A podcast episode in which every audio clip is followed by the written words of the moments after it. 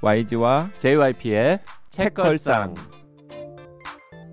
책에 관한 걸쭉하고 상큼한 이야기. YG와 JYP의 책걸상이 찾아왔습니다. YG 강량구입니다. JYP 박재영입니다. 김PD 김서연입니다. 누후. 네, 지난 시간에 이어서 스콧 갤러웨이의 플랫폼 제국의 미래를 서현 PD랑 같이 읽어볼 시간입니다. 먼저 댓글 소개하고 시작하겠습니다. 팟빵의 트래블링님께서 방금 읽은 나의 마지막 대륙을 추천합니다. 현재를 첫 장면으로 시작해서 난파 5년 전부터 연 단위로 거슬러 오는 챕터와 난파 1주 전부터 일과 시간 단위로 거슬러 오는 챕터가 교차하는 독특한 구성이 긴장감을 점점 높여가면서 남자 주인공의 생사가 놓인 결말로 치달아갑니다. 다큐를 보는 듯 생생하게 남극의 생태가 그려지고 펭귄을 연구하는 두 연구원의 삶, 일과 사랑이 섬세하고 현실적으로 이어져요. 시공간을 잊고 몰입할 만큼 정말 재밌습니다. 로맨스물을 별로 좋아하지 않아서 이 책을 뻔한 사랑 타령이라 오해하고 놓칠 뻔했는데 다행입니다. 모험과 여행에 가슴이 뜨거워지는 분들, 한 번쯤 남극 세종기지 근무요원 지원 자격을 찾아보셨던 분들, 신의 지문을 읽은 후에 신비한 남극에 매료되셨던 분들에게 강추합니다. YG님, 케미스트 아이엠 필그림에 이어서 세 번째로 추천을 드려요.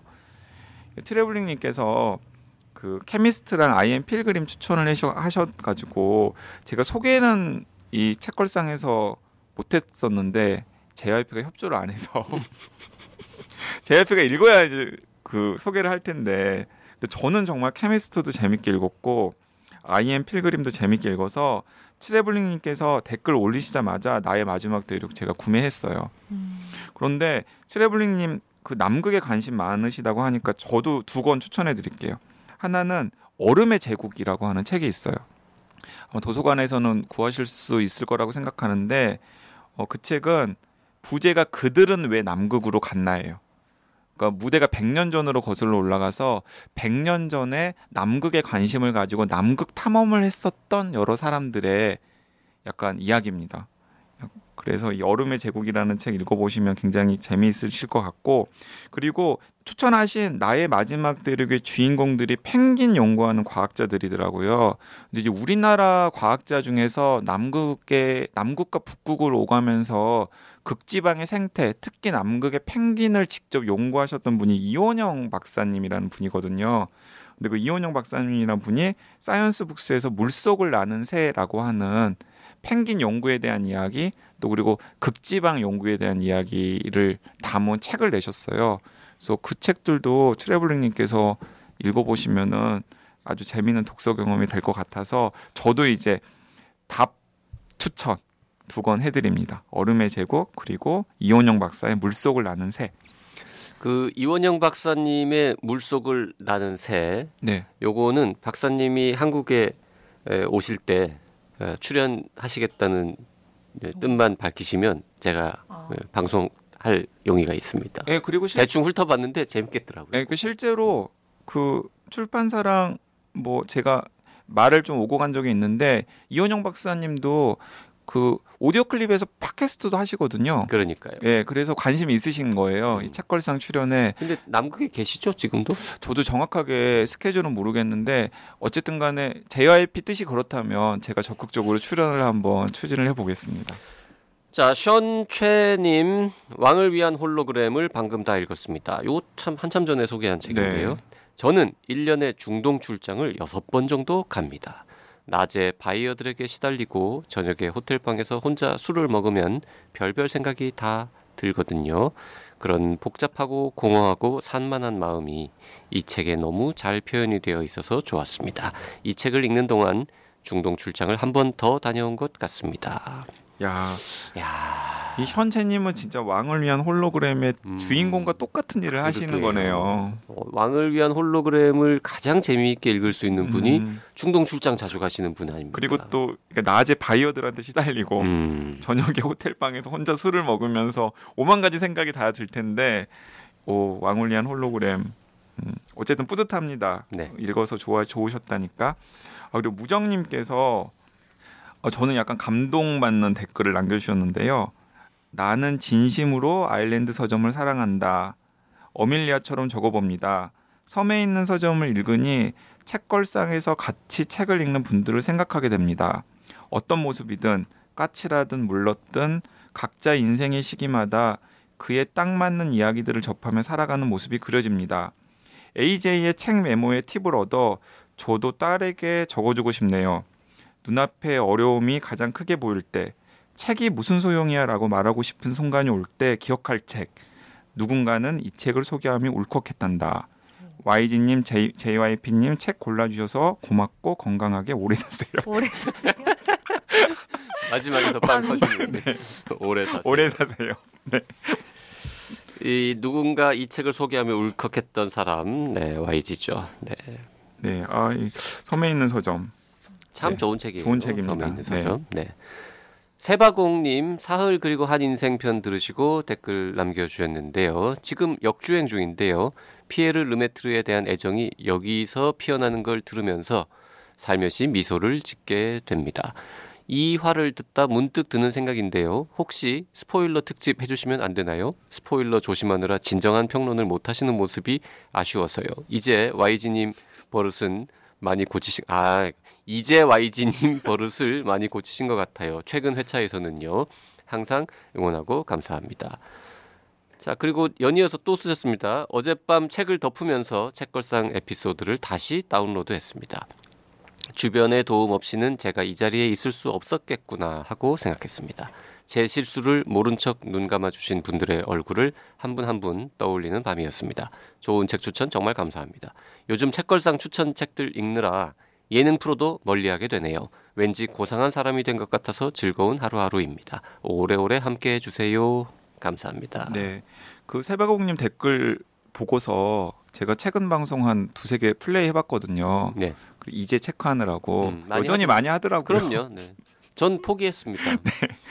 같이 녹음하면서 이제라는 말을 쓸 때마다 또 하는구나 또 하는구나라고 생각을 하는데 네. 그냥 네, 캐릭터려니 하고 생각하고 있습니다. 네, 피에르 르메트르 편 할 때 한참 JYP도 좀 저를 고쳐보려고 막 갈궜었고 어떻게 하면 고칠 애청자분들도 막 댓글 남기셨어요. 이제 YG님이라고 호가 생겼어. 호가. 호가 생겼어요. 그런데 안 되더라고요. 어.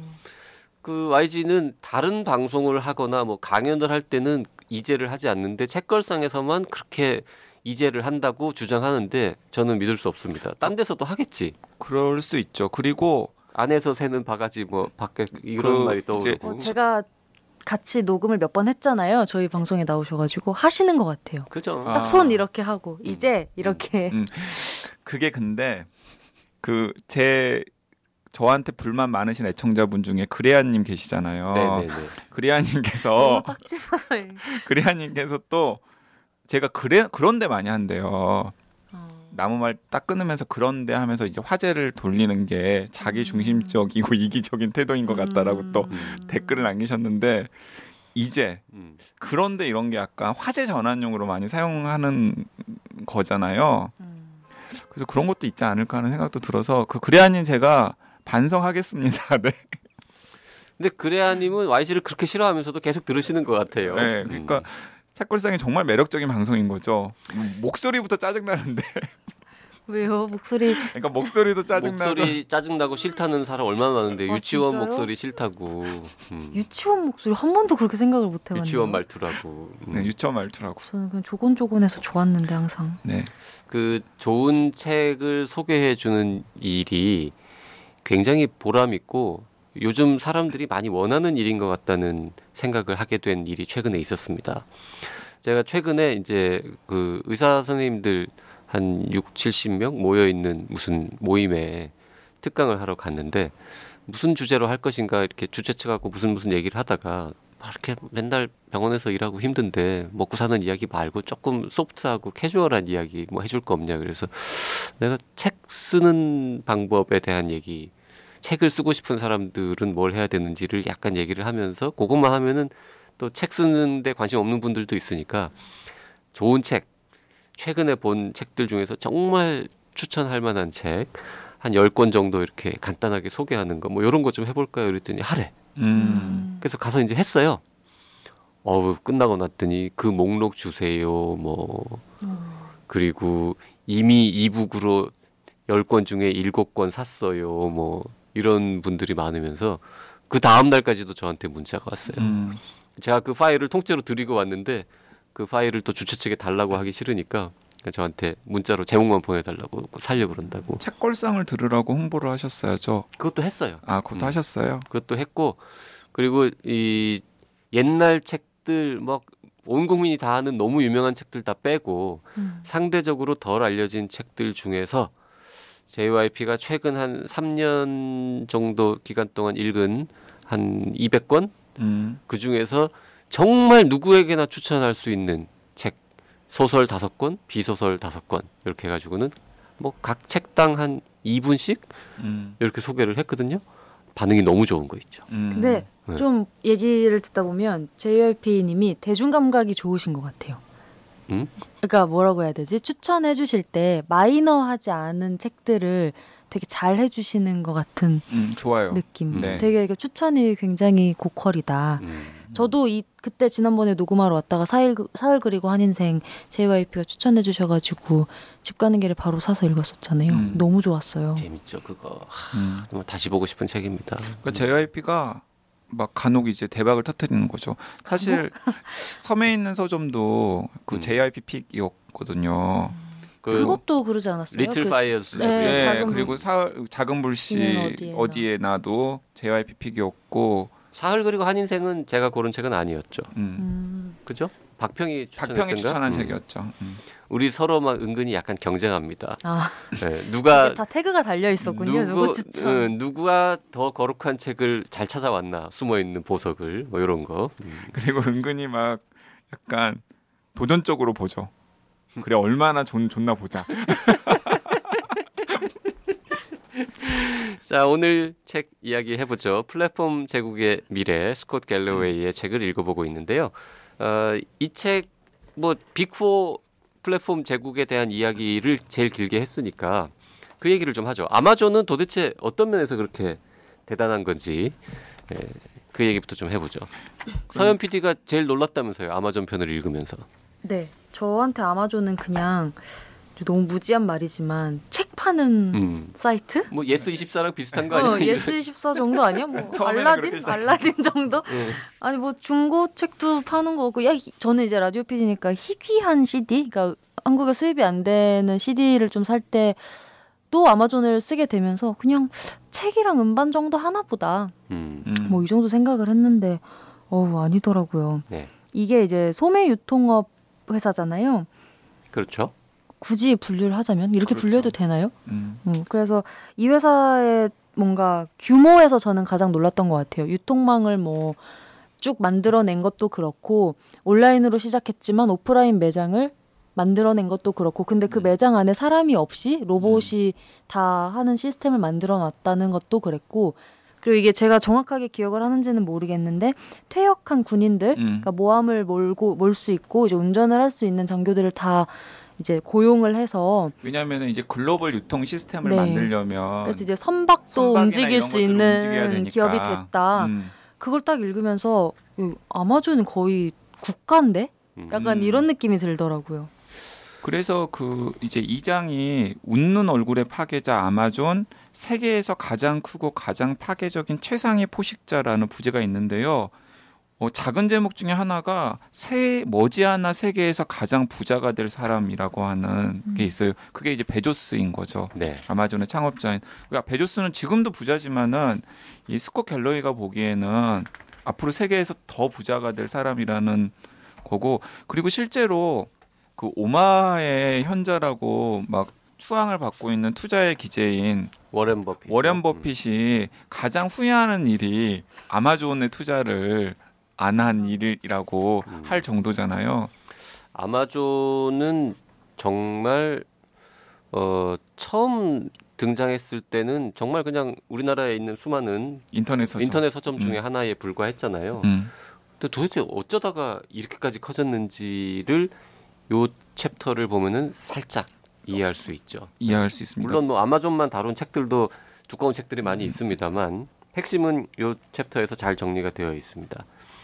요 처, 처음에 나오는 요런 거 소개해 드릴까요? 미국 가구의 특성을 보여주는 비율 어, 크리스마스 트리를 구입한 가구 전체 가구의 78%. 야, 크리스마스 트리 진짜 많이 설치하네. 우리는 음. 이거 한 20% 될라나? 우리나라는. 투표하는 가구 55%, 계좌에 5만 달러가 넘게 있는 가구 55%. 이것도 우리 이거 이 정도 안 될 것 같은데. 예. 그죠? 응. 종교를 가진 가구는 51%, 음. 유선 전화가 있는 가구가 49%. 야, 반 이상의 가구는 이미 유선 전화가 없어요. 네. 권총을 소지한 가구 44%. 그런데 아마존 프라임 서비스에 가입되어 있는 가구가 52%라는 겁니다. 이게 아마존 프라임이면 네. 약간 고급 회원권이니까. 그렇죠. 실제로 아마존을 이용하는 사람들은 훨씬 훨씬, 많- 훨씬 많다는 거라는 거죠. 거예요. 그리고 아마존 프라임은 어 미국에서 한 6개월 이상만 체류하게 되면 아니면 1년 정도만 살 계획이 있으면 외국인들도 서- 신청하게 돼요. 네. 무조건 남는 거예요. 프라임 서비스를 이용하는 예, 게. 무조건 남아요. 음. 이게 한 아마존에서 물건을 1년에 한 세 번, 네 번만 사도 어, 1년 연회비가 빠지거든요. 그래서 음. 프라임 서비스를 신청 안 한다는 거는 바보인 거죠. 그 사람은 아마존에서 물건을 정말 안 사거나 예, 예. 예, 아니면은 진짜 그런 거 예, 뭐 잘 모르거나 이런 사람들인데 어쨌든 아마존 프라임 서비스를 이용하는 가구가 전체 가구의 반이 넘는다는 거 이건 정말 어마어마한 거예요. 그러니까 제가 미국에서 1년 정도 살았었잖아요. 그래서 저도 그 전에는 서현 PD처럼 그냥 외국 책 검색할 때나 아마존에서 가끔씩 외국 책 제목 때려보고 뭐 이런 게 다였었는데 있으니까 별걸 다 했어요. 아마존으로 물건을 사는 건 당연한 거고요. 아마존은 심지어 저 물건도 팔아봤어요. 음, 예, 본인 중고 물- 네 중고. 물품 같은 거 아마존에 팔면은 진짜 그래서 뭐 네브라스카주 이런 데 있는 분이랑 거래하고 그리고 그러니까- 그 반송 뭐 이런 것도 그러니까 그 단순 변심해서 반송하는 것 그런 것도 아마존 다 되거든요. 그러니까 그것도 처음 경험해 봤죠. 음. 그냥 반송 그 코드표들이 있어요. 그러면은 내가 이거 물건 샀는데 뭔가 하자가 있고 아니면 그냥 마음에 안 드는 거예요. 좀 써보니까 그러면은 다시 그냥 재포장한 다음에 거기 안에 들어있는 반송 그 코드 들어있는 걸 딱 해가지고 아마존이 원하는 아무데 픽업하는 곳에다가 그냥 던져 넣어놓으면 돼요. 음. 그러면 배송료도 없이 그냥 자기들이 알아서 가져가요. 그래서 정말 야 이게 신기원이 열렸구나라고 생각을 했었는데 이 책을 읽어보면은 그런 아마존이 이제 더 더 더 이제 미국 그리고 더 나아가서는 세계를 지배하려고 하는구나라는 걸 확인하게 되죠. 더 놀라운 건 이제 앞으로도 아마존이 계속 변화할 것이다, 음. 진화할 것이다라는 거죠. 네. 현재 뭐 그 뭐죠, 알렉사? 알렉사. 예, 그걸 통해서 이제 심지어 우리가 주문을 안 해도 네. 인공지능 스피 어 인공지능 소- 화장실에 휴지가 떨어지면 지가 알아서 주문해 가지고는 집에 배달이 와 있는 거죠. 아마존이 화, 화장실을 보내. 그럼 집에 가서 어 아마존이 화장실을 보냈네. 여기 딱 보면은 화장지가 떨어져 화장지가- 있는 거죠. 화장지가 원래 없어 없어져 가고 있었구나라는 이런 시대로 가는 수준이니까 지금. 그래서 네. 여기 책에 나오잖아요. 알아서 필요한 물품을 주문해주고 어 근데 이건 필요 없다 하는 거는 아까 YG가 얘기한 그 방식대로 싸서 던져놓으면 반송되는 반송되고. 시스템. 네. 음. 그리고 뭐 그 와중에 아마존이 온라인 매장만 하는 게 아니잖아요. 이제 오프라인. 오프라인에 또 그거 진출하고. 너무 신기했어요. 네. 프라임 매장 설명하는 아마존 것도. 고. 네. 아마존 고도 있고 그리고 홀푸드를 또 아마존이 인수했죠. 인수를 했잖아요. 그러니까 홀푸드를 인수했다라는 건 굉장히 상징적인데 홀푸드는 미국에서 가장 고급스러운 오프라인 소매점 중에 하나거든요. 식품을 파는. 식품을 음, 팔고 주로 뭐- 식품을 예, 파는. 음. 그러니까 홀푸드에서 이제 뭐 무엇인가를 사는 사람들은 어 미국에서 아 나는 성공한 중산층이야 음. 이런 약간 티내기 위해서 홀푸드를 가는 건데 그 서현 PD는 홀푸드라는 말의 어떤 그 뉘앙스를 잘 모르실 것 같은데 예를 들어서 이런 겁니다. 이제 서현 PD가 뭔가 지금 슈퍼에서 장을 보고 있어요. 근데 뭐 타겟이나 다른 뭐 트레이더 조나 이런 슈퍼에서 장을 보고 있다 그러면 친구가 전화를 했을 때 너 지금 어디서 뭐 하니 이러면 어 이제 저녁거리 슈퍼에서 장 보고 있어라고 얘기를 할 겁니다. 네. 근데 홀푸드에서 장을 보고 있잖아요. 그래서 어 나 지금 홀푸드야라고 얘기를 합니다. 그 정도로 컬리 같은 건가? 그 정도로 뭔가 어쨌든 제일 비싸고 음. 제일 좋은 물건을 파는 이런 가게인데 그리고 어떤 도시에 항상 제일 부촌의 한 가운데 아, 상징- 홀, 홀푸드가 딱 네, 들어가 있어요. 맞아요. 그러니까 네. 이, 이 스콧 갤러웨이 표현대로 하면 약간 luxury를 그렇죠. 파는 음. 럭셔리 유기농 식품 슈퍼마켓 체인 같은 건데 어 그거를 아마존이 인수했다는 뉴스 보고 다 정말 깜짝 놀랐잖아요. 그리고 이 베조스가 정말 이건 플랫폼 제국의 미래에 나온 얘기는 아닌데 그 무서운 그 경영자 얘기도 한, 하는 게 한때는 아마존이 이런 조롱거리가 되기도 했었어요. 아마존은 소비자들에게 싼 가격 싸, 싸고 편리하게 물건을 공급해주기 위해서 투자자들의 자선 기업이다. 음. 왜냐하면 투자자들은 계속해서 돈을 쏟아붓고 있고 아마존은 후발주자들을 도태시키기 위해서 계속해서 싸고 무료 배송 정책 등등의 파격적인 소비자 위주의 것들을 내놓으면서 사회적 기업처럼.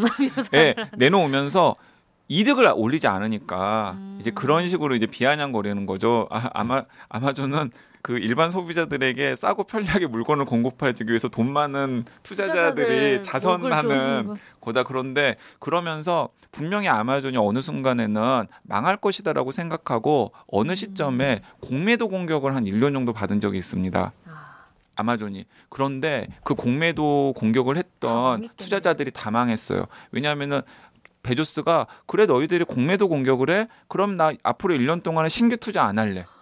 그러면서 이제 그 공매도 그 공격에 맞선 거예요. 그래가지고 걔네들 거의 다 쫄딱 망하게 만든 다음에 다시 이제 우리 아마존 건드리지 마. 이러면서 이제 또 다시 신규 투자 공격적으로 하고 그러니까 되게 대단한 리더십을 가지고 있는 기업가이면서도 정말 앞으로 미국을 다 그냥 지어 삼켜버리겠다라는 생각으로 지금 하고 있는 기업이 아닐까. 음. 한편으로는 정말 대단한 짱돌 기질이 있는 네 맞아요. 정말 못 말리는 CEO 이런 사람이죠. 하고. 이제- 트럼프랑도 그- 그렇게 싸우는 거. 그러니까 우리나라는 아마존이 안 들어와 가지고 지금 아마존의 이 충격파에 대해서 약간 둔감한 면이 있는데 그 제가 몇 년 전에 이름만 들으면 다 알만한 이- 인터넷 서점에 사장님이랑 같이 저녁 식사를 우연히 할 기회가 있었거든요. 근데 그때 그 사장님한테 어, 앞으로 비즈니스 장기적인 비전이 무엇이냐고 여쭤봤더니 그냥 오프로 이런 식으로 얘기하더라고요. 비전 없어요라고 하시더라고요. 음. 그래서 어, 왜요? 그랬더니 아마존 들어오면 저 사업 접을 거예요. 음.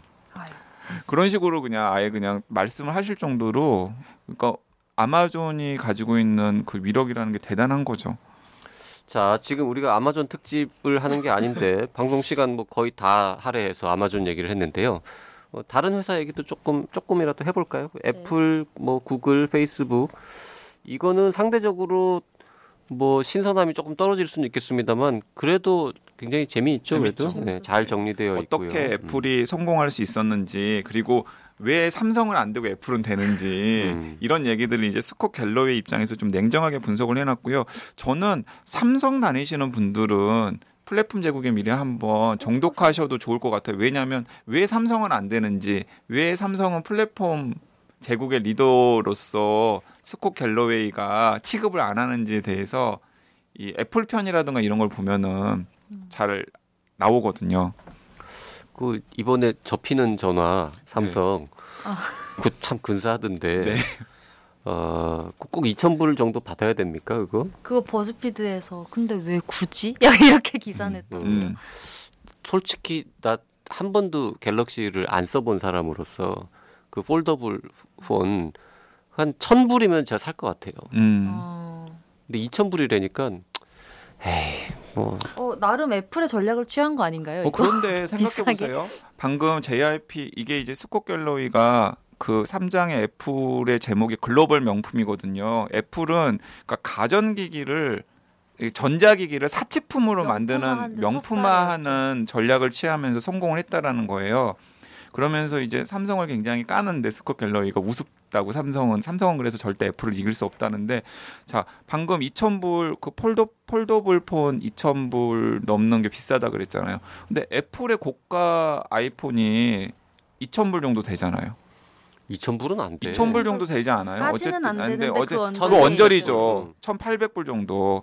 그러니까 그건 foldable phone도 아닌데도 1,800불 받아도 뭐 애플이니까 이렇게 생각하지만은 삼성의 foldable phone은 이거 너무 비싸지 않아? 이렇게 생각하는 거죠. 아 그렇게 비싸졌어요 애플도? 네, 네, 네. 많이 제가 그래서. 제가 너무 옛날 아이폰을 쓰고 있어서 그래서 이제 애플의 전략을 나름 취한 것이 아닌가요?라고 제가 아까 반문했던 게 음. 하지만 그 가격만 올렸지 나머지가 전혀 이제 support가 안 되고 있기 때문에 뭐 홍보 방식이라던가 그렇죠. 그러니까, 매장 운영 방식 그러니까 이제 삼성 폰은 뭐 어쨌든 좋은 좋은 폰이고 그다음에 고가의 폰도 있고 그렇지만 어쨌든지 간에 그냥 범용 폰이라는 느낌이 강하잖아요. 범용 프리미엄 폰이라는 느낌이 강하는데 이제 애플은 이제 자꾸 이제 뭐 아이폰을 쓰면은 막 내가 아이폰 쓰고 있는 사람이라는 걸 흔들고 싶은 그 저희가 아까 아까 네. 홀푸드 얘기하면서 제가 딱 그 생각을 했는데 핸드폰 쓰는 사람 그러니까 갤럭시 쓰거나 뭐 그런 사람들은 LG 거 쓰는 사람들은 핸드폰이라고 하고 아이폰 쓰는 사람들은 꼭 아이폰이라고 얘기하는 뭐 그런, 그런 거 거죠. 아닐까. 네, 네, 맞습니다. 그리고 어 스- 이제 페이스북 얘기도 나오는데 페이스북의 미래에 대해서는 이 스콧 갤러웨이가 상대적으로 약간 퀘스천 마크를 맞아요. 그리고 있어요. 뭐 음. 프라이버시라던가 여러 가지 이슈들이 계속 생기고 있고 그런 이슈도 그리고 페이스북의 사회적 가치에 대해서도 가짜 뉴스의 온상 맞아요. 그 신문사랑 비교하면서 얘기했던 거 예, 재밌었어요. 그러면서 이거 페이스북이 공동체의 미래를 위해서도 그다지 도움이 되는 회사가 아닐 음. 뿐만 아니라 회사로서도 계속해서 이득을 창출하면서 뭔가 플랫폼 제국의 리더로서의 지위를 유지할 수 있을지에 대해서 스콧 갤러웨이는 약간 물음표를 던지고 있고 왜 물음표를 던지는지에 대해서도 이제 이 책을 보면은 대충 감을 잡으실 수 있고요. 이제 구글에 대해서는 이제 구글이 이제 이제 빅데이터를 가지고 이제 모든 것을 알고 모든 것에 답하는 21세기의 신이 이미 되었는데 그것을 이제 어떻게 하면은 그 비즈니스 지위랑 연결을 시키면서 성공 승승장구할 수 있을지 이제 약간 지켜봐야 된다라는 이제 톤인 것 같습니다. 그 이런 표현이 있어요. 사람들은 애플을 세상에서 가장 혁신적인 회사라고 생각한다. 아마존은 가장 평판이 좋은 회사로 알고 있다. 페이스북은 일하기 가장 좋은 회사라고 여긴다. 그러나 사람들이 구글에 주는 신뢰는 다른 거인 기업들이 받는 신뢰와 견줄 수 없을 정도로 크다. 거의 이제 신 신이죠. 취급을 한다는. 구글한테는 다 자기 음. 속내를 드러내고 물어보고 고백하고 그렇잖아요. 못 물어보는 거 구글한테 음. 물어보는. 그러니까 지금 이 양반이 그 대놓고 말하진 않았지만 이 빅4가 다 대단하지만 그래도 먼 미래를 봤을 때 애플하고 어 페이스북 페이스북은 어떻게 될지 모른다 사실. 그리고 약간 좀 위험하다. 위기다, 위험하다. 이게 계속 애플도 예, 네, 애플조차도 애플, 애플 조차도 영원히 이렇게 계속될 거라고 보기엔 좀 어렵지 않나. 그런 뉘앙스가 좀 음. 있고요. 아마존은 무조건 당분간은 쭉 잘 된다. 잘 된다. 그리고 구글은 잘 될 것 같긴 한데 조금 그래도 뭔가 어떤 자기도 예측할 수 없는 뭔가 상황이 벌어지면서 구글도 어떻게 확 바뀔 수도 있다. 네. 뭐그 정도 느낌으로 그러니까 얘기하고 오히려 있죠. 구글은 이제 너무 사람들이 구글에 의존하고 구글의 독점적인 지위가 너무나 강해지고 이런 것들 때문에 오히려 뭔가 예측하지 못하는 어떤 돌발 변수 같은 게 생길 수도 있지 않겠느냐 음. 이런 이야기를 하고 있고 아마존 부분에서 아까 방송 시작 전에 서현 PD랑도 잠깐 이야기했는데 이제 예를 들어 그 진짜 베조스나 뭐 빌 게이츠 마이크로소프트 얘기도 뒷부분에 이제 잠깐 나오긴 하는데 그런 사람들의 생각이 이런 것 같아요. 아마존 때문에 일자리 없어지잖아요. 그래 그러니까 기본소득 도입해야 돼. 음. 베조스가 그렇게 얘기했다고 하죠. 예. 그 이제 아마존고에도 종업원이 한 명도 없잖아요. 다 로봇으로 창고도 관리하고. 그러니까 베조스한테 누가 물었죠. 일자리를 없애는 거 아니냐. 원래 기업가 정신에 따라서 기업가는 일자리를 제공해야 되는데 그때 음. 베조스가 음 기본 소득이 있으면 돼. 이렇게 정말 난 몰라.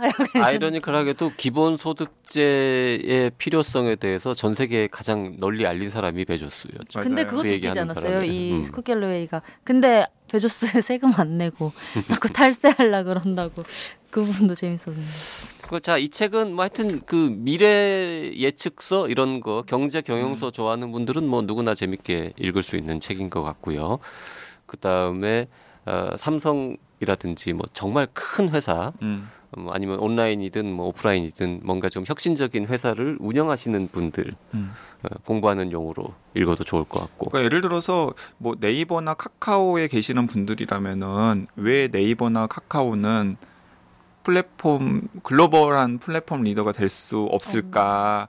혹은 어떻게 하면 될 수 있을까에 대한 통찰 같은 것들을 이 책을 통해서 얻을 수 있으리라고 생각합니다. 뭐 그분들이야 뭐 당연히 훨씬 더 많은 자료를 보시면서 고민들을 많이 하시겠지만은 그리고 네. 뭔가 브랜딩 전략을 하고 싶은 친구들이 있으면 이 책의 애플 편을 꼭 음. 읽어봤으면 좋겠다라는 생각이 음. 음, 그렇네요. 네. 그리고 결정적으로 그 제가 책걸상 애청자분들한테 이 책을 소개해 보겠다라는 생각이 들었던 게 이제 세상을 지금 이들 기업이 주도 세상의 변화를 주도하고 있잖아요.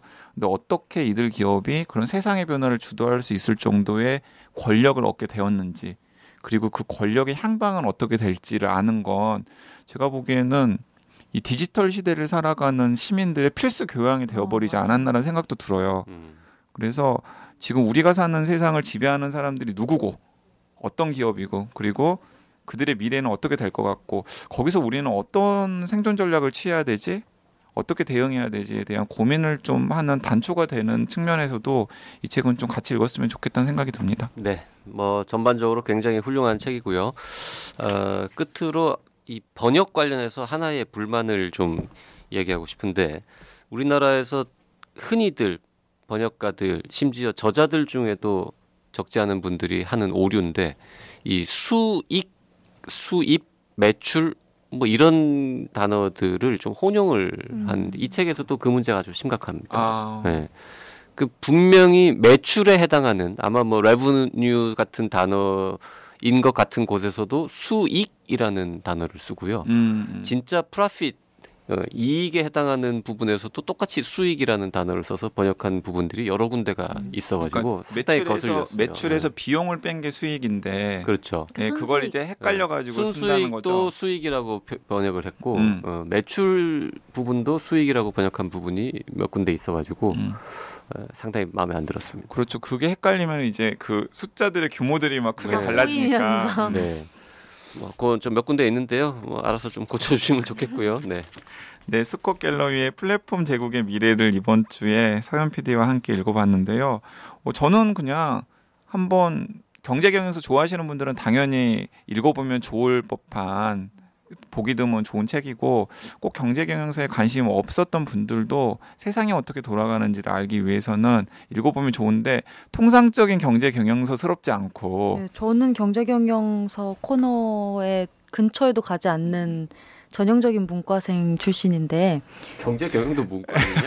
아 그치 그치 그러니까 뭐 인문사회 인문사회에 집착하는 약간 그런 독자인데도 불구하고 제가 이 책 읽고 다 읽지도 않은 시점 아마존까지만 읽은 시점에 주변에 이 책을 엄청 추천을 했어요. 음, 일단 재밌고요.